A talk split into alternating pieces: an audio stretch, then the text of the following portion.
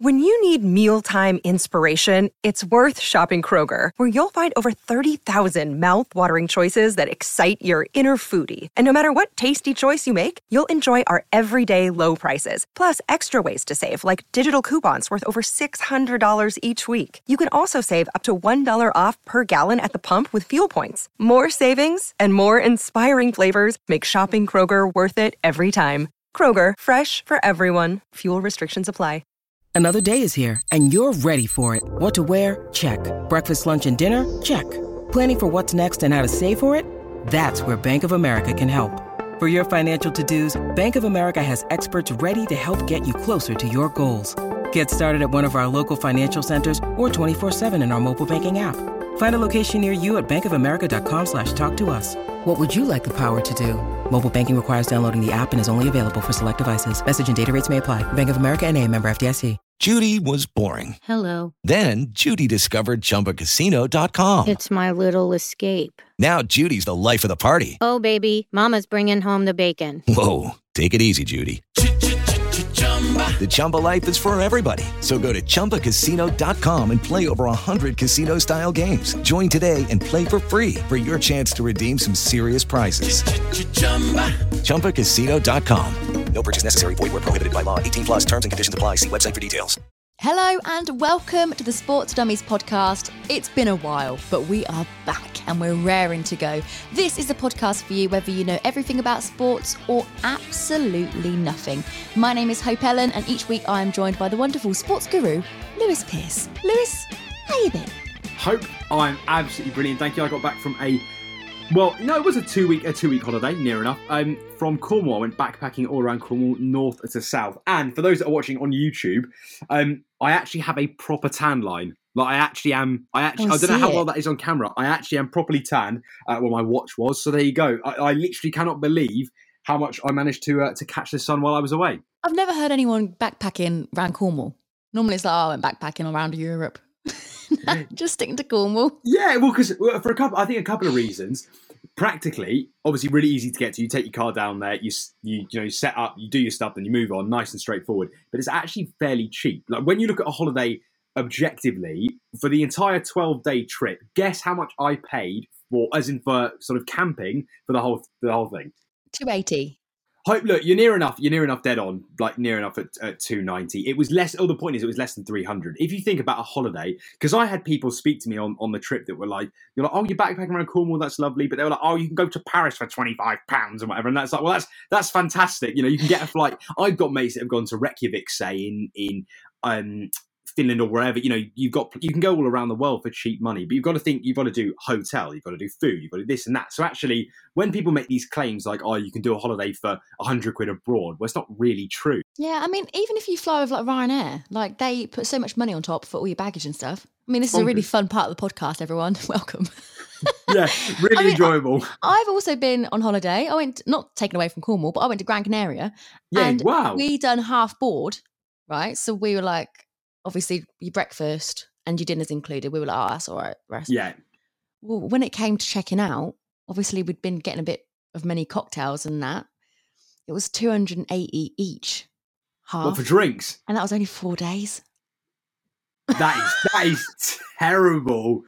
Oh my days. So you're right. So yeah, doing doing the Cornwall trip, backpacking Yeah. around Cornwall, and Cornwall's beautiful, by the way. Oh my days! I hope genuinely. Oh, that's one thing I would say to any listeners that are interested.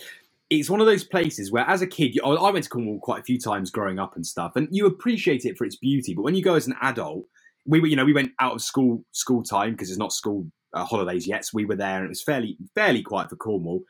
It is stunning. Like genuinely, as soon as I can move there, when I have money, when my life is set up, I absolutely will. Do you know mm. how boring it is driving home eight hours and knowing there is no seaside to look at? I can't tell you how annoying it was driving home. That's the worst bit about it was knowing like the seaside. It's all good being blue and sunny and stuff, but just being by the coast, even the heat. You know, in London, near enough London, it, this heat is dry, whereas Cornwall it's balmy, it's nice. It's like oh. It was amazing. I had the best. I had the best time. Can you surf, by the way? I can surf, yes, I can surf. So we did surfing, we did kayaking, and I'll share one story that's sports related. Go on. So I got an inflatable kayak for my 21st birthday. That's what I've always wanted because obviously because we're not near the sea. We, well, if I could, I'd surf all day long. That's my real my preference for water sports.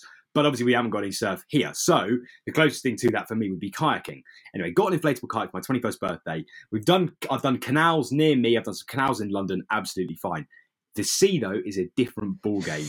And we went to a a beach that I can share a photo of that is next door to the Minack Theatre, which is a very famous theatre in Cornwall, which looks out over the sea. So it's a beautiful, beautiful, um, beautiful theatre.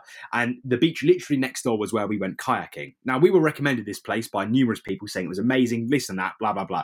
This was terrible. So uh, we went out on the sea. That was all fine, and there was a, like a sort of like a secret bay that was next door. So we kayaked round, pulled into this bay, and we basically got stuck, and our kayak capsized. But the problem with an inflatable kayak is that the bottom is not like it's not like a, obviously a solid hard kayak where if it flips, you know, you can just tip the water out. It actually started to sink. So we had this whole issue of how it was honestly, it was terrible. We arrived at four. We were aiming to be we were aiming to leave to have about sorry, we were aiming to have about an hour there and leave at about six. We got to our car at eight.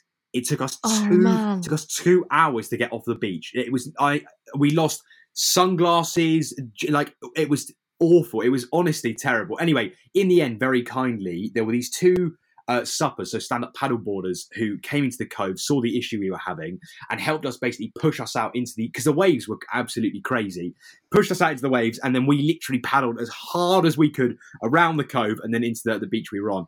It was a nightmare, absolute nightmare. But we lived to tell the tale, and that was not one of the highlights of the trip. I will say that was terrible the worst thing was the Coast Guard, who was, and I can't blame him, no, no disrespect. He was literally about 12 years old. He literally must have done his GCSEs that day. Said to us, Oh, don't worry, guys. It looks amazing out there. You'll have a great time. We literally got on the water and it was like being on a roller coaster. Know, it was like, it was absolutely terrible. But anyway, we are here and, and we made it, so we're all right. Also, other news from you, your radio documentary. Give that a plug in case people haven't listened to it yet. Oh, thank you. Well, if anyone listening that hasn't heard, I released a documentary called Frank Soo, the Forgotten Legend on YouTube, which is on my YouTube page. I'm sure we can link it in the description wherever this goes. And it's basically about Frank Soo, who was the first non white man to play internationally for the England national football team. And it basically looks into his career and why his career was expelled from the history of English football, because he is one of the most important people to ever play football for England. And unfortunately, very few people know his name. So it's, I won't give too many spoilers. Um, you'll have to go listen to it yourself if you haven't already. And if you have, thank you so much. I really appreciate all the support. Very interesting. I went to the listening party, absolutely bloody loved it. Ah, Hope, I'm so glad you were there. That was the best. And we'll, we'll have to, we'll include a photo here of me and Hope there together because Hope came and it was very, very sweet. I felt ever so proud, and I met his mum and dad. It's great yeah, fun. see? It's like, it's, it's, it feels like my, it was like my older sister meeting my, my long lost family or something like that. feel like that, to be fair. Yeah, it did. Should we, Hope, should we, should we crack on with the, uh, with the episode? yes, I think we probably should. Eight minutes of waffles, plenty, plenty good enough. It's quite a fair amount. So we're kicking off with story number one, and we're talking about the goat of football. Talking about football, um, we're talking about Mr. Leo Messi. Some news actually that's come out about his recent transfer to Inter Miami. Do you know? You obviously know where Miami is. Hope who owns Inter Miami? That's a great question for you, or is co-owner? Oh, is it celebrity? Yes, big time. Cologne, Cologne. football, cologne, as in like perfume, men's perfume, cologne, football. I was going to say Ralph Lauren, but that's not right, is it? no. I don't know why. When you said aftershave, it doesn't. I just imagine Ralph Lauren. uh, Man United, Michael B. Jordan. No. footballer. Oh, he's a footballer. Right. Well, Yeah, uh, uh, or ex ex footballer. David Beckham. Well done. And David Beckham. Do you know what? I was going to say David Beckham to begin with. I'm not even going to lie to you. I actually was going to say David Beckham, and then I thought, no, he was LA Galaxy. Yes, he was. You are right. You are right. But he then he, So that's why I doubted myself, and then I went with, then I went with this random track of Ralph Lauren and Michael B. Jordan, which were completely AWOL. yeah, Michael. I was going to say. David Beckham. Just saying. Well, you're right. Well, partially right. So the co-owner, who's called Hor, um, I think it's George, I think it's Jorge or Jorge Mas, Jorge Mas. Anyway, co-owner of Inter Miami. He's a billionaire, very rich man. He actually has revealed that the 36-year-old Argentine Leo Messi is going to be earning about 50 to 60 million dollars a year. Now, this is quite controversial, Hope, for one reason, because Messi had all sorts of offers around the world. His contract expired with Paris Saint Germain, so he finished his season there um, and basically decided he obviously wanted to move away, and that was that. So everyone thought the fingers were pointing to Barcelona, But Barcelona are in loads of debt. There's a massive problem there. They've got huge money issues. And the other place that's arising, which we're going to discuss now, is Saudi Arabia. Because Saudi Arabia have been pumping money into football left, right, and centre. They've picked up some of the best names in Europe, so players like Karim Benzema and Golo Kante. Uh, obviously, Cristiano Ronaldo plays there, all on ridiculous wage packages. And it was said that Al Hilal, who are one of the teams that play in the Saudi league, offered Messi 500 million euros a year to play alone.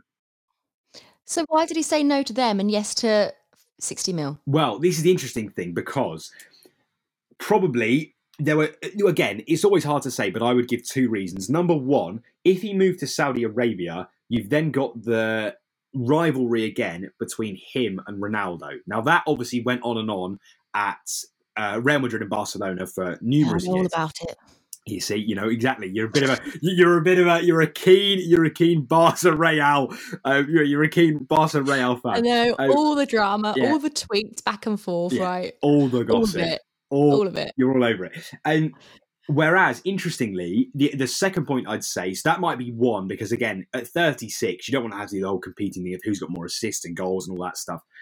The other thing that was quite interesting is that with the MLS, which is the Major League Soccer, so that's who owns that league in America, like the Premier League in England, um, the MLS actually have an Apple Live Pass, which effectively is like Sky Sports. So Apple Live signed a 10 year deal this year that's worth $2.5 billion, and that's to stream all the MLS games out, obviously in America.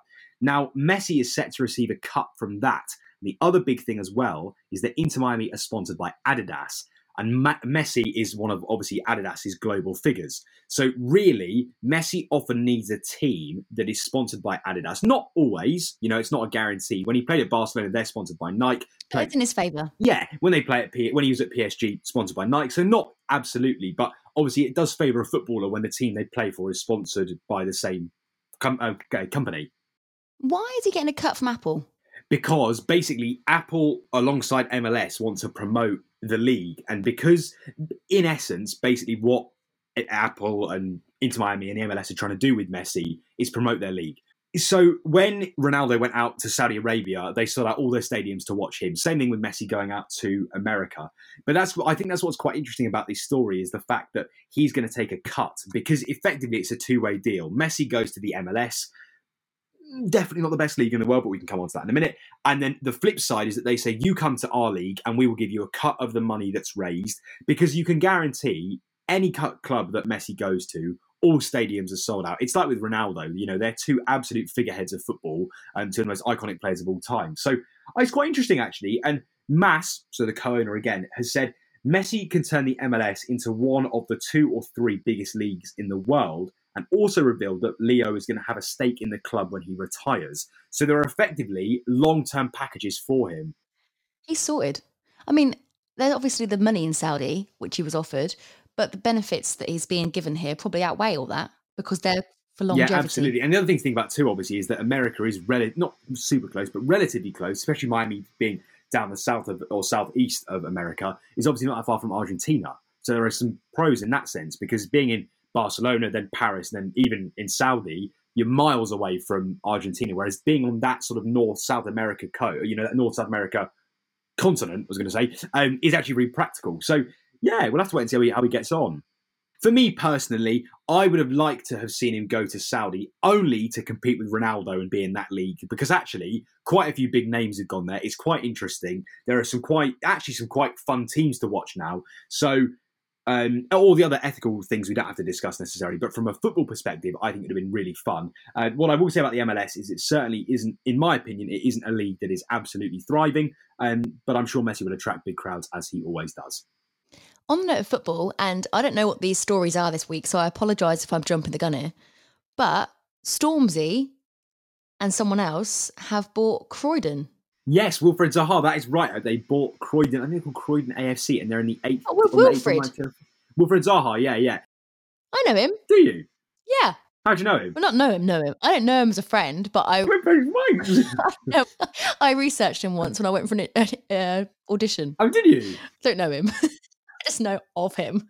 Yes. So Stormzy is from Croydon. Wilfred Zaha is from Croydon. So that was where the Croydon link comes in. Um, I don't know a lot more about the club than that really, so we'll have to wait and see how. Yeah, we'll have to wait and see how they get on. But quite exciting, really, because obviously Stormzy was the manager at Soccer Aid, who was quite passionate. That was really fun. I Don't know if you watched that. So yeah, it's good that he's getting. I did. And Oh, I laughed my head off. Did you see the bit where um, Bolt and Mo Farah had a bit of a clash? Yes, yeah, yeah, yeah, yeah. Very funny to see. Also, I wonder if Harry Redknapp's going to be supporting Stormzy, like advising him with this new move. Potentially, I mean, Seeing as they are obviously, quite buddy buddy. Wilfred Zaha is a. I mean, he's a professional footballer.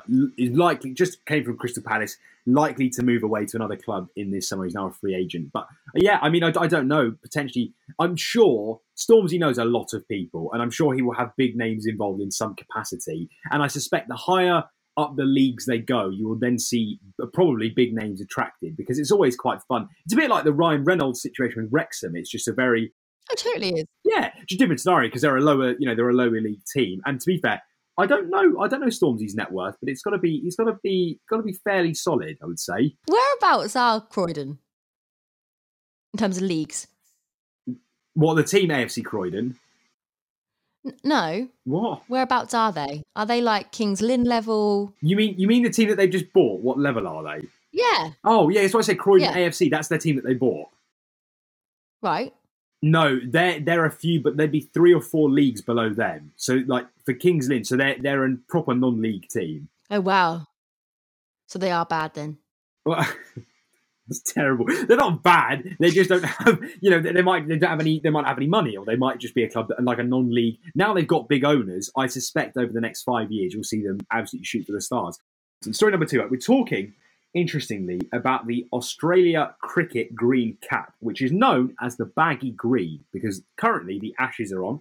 And I know quite a few people our age have been wondering what the baggy green history is. So I'm going to give you a little Sports and Dummies history lesson and make it more relevant to nowadays and why people wear it. Have you seen the baggy green hat, Hope? No, I don't know anything about this baggy hat. Although I have got an Australian hat with like corks on it.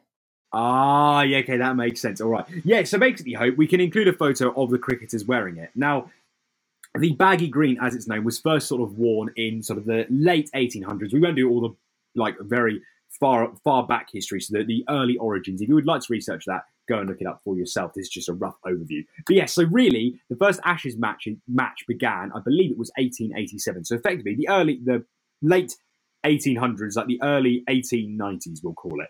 Um, and then skip forward 100 years, which seems ridiculous. Players were still wearing it and stuff. But they basically, Australia's Australia cricket decided they wanted to effectively, I would say, hmm, I don't know what the right word would be. They, they basically wanted to commemorate this hat being an iconic hat that was worn right at the beginning, a bit like iconic football shirts. So you might occasionally see that a football club will do a 125th year anniversary shirt in memory of da da da. Now, these hats have been worn ever since, so they haven't changed at all. They're still made exactly the same way. Very simple design. Um, they look a bit like a flat cap actually, and they've got various. They've got a crest on them with a wreath of red and gold. They've got a shield, and then the Australian supporters, who are the emu and the kangaroo. So, if you'd like to go and just look up the hat, we can include an image on screen. It's a, they're great hats, but they do they look a bit like a flat cap that says Australia on it. That's how I would describe it. Um, now, in the late 1990s, a one of the uh, like famous Aussie cricketers called Steve Waugh basically said that all new players that would come into Australian cricket, and that's top cricketers by the way, this is like professional, the creme de la creme playing internationally for Australia, would receive a baggy green from past players in a similar position. So if you're a batsman, if you're a bowler, if you're a field, you know, wherever you, whatever relevance you have, That's nice. which is quite fun. So as an example, if you were, you know, if we relate it to football terms, I know lots of football fans listen to this. If you were a goalkeeper, you would receive a shirt that a goalkeeper wore, or a defender, or whatever. Or gloves. Exactly, which is really actually, a re- I think, a really, really fun, like a really fun tradition they've kept. Now, it's actually the Australian baggy green is actually regarded as the most famous sporting cap in the world, which I think is quite interesting. Um, and the hysteria, which I didn't know about, but actually began back in sort of 2003 time when it really took off, because a contestant on Who Wants to Be a Millionaire obviously won a whole load of money, and he paid 425,000 Australian dollars for basically the best batsman of all time, who's called uh, Don Bradman. He bought his 1948 Invincibles cap. So talking about sports memorabilia. Now, ever since then, that world of baggy green hats has absolutely taken off, and they've sold, I believe it was over 250 hats in that time from various players and and even players that have only played, say, one Test match for Australia, or even it came off injured. There are stories of like players that even wore their hats paint like you know they put on their hats, did some painting, and they sold their hats for loads of money because they're iconic. Now the reason for that is that Cricket Australia actually don't license them for sale. So they can never be bought, they're only ever earned. So any item that you ever see worn would effectively like an unofficial piece of merchandise. So you get it from Amazon or you know eBay or wherever because they're not made. You cannot actually buy them. I think that's quite interesting. Like the fact there is something so iconic. We're going to wrap it all up with story number three. And we're going to talk about something which I quite like the thought of speaking about. I don't think we've ever we've spoken about rowing before. We definitely haven't. Oh, we have Oxford and We, Cambridge. exactly, but we've never discussed the Hen Exactly. the Henley Royal Regatta. Oh, Henley. I used to live near there. I've been Yeah, there. Maidenhead is down your way. Well, was down your way. Yeah, Henley's a lovely place. And I went there once for a day out just by myself, walking around. And on the river, I saw people training, actually having lessons. So it's a big thing there. Hope it's massive. This year, the 2023 edition took place last week. So at the time of recording, this is the 3rd of July. So effectively from last Tuesday, whatever it was, to Sunday, the 2nd of July. Um, and actually, Hope, the 2023 edition attracted 732 entries, which is the second highest number of entries in their 184 year history. So that is a lot of boats. Well, rowing boats, you want to call them that. Um, now, there were some quite fun stories that took place, like two time Olympic champion Helen Glover featured with her GB team of four. She's one of the four, of course. Um, and they were gearing up for Paris 2024, which is the Olympics next year. So there are levels all the way from intermediate, so effectively like semi pro, non league rowers, all the way up to like the creme de la creme, greatest rowers. And oh, all in one little competition. Yeah, or across the days, but they're all feature different competitions. So there are Okay. there are lots of competitions featuring different races. Um, now, there on a, on each day there are a number of different races, like I said, all often contested by two boats. Now, sometimes you'll have a two by two or a four by four. So you, as in, you have four people against four people and two against two.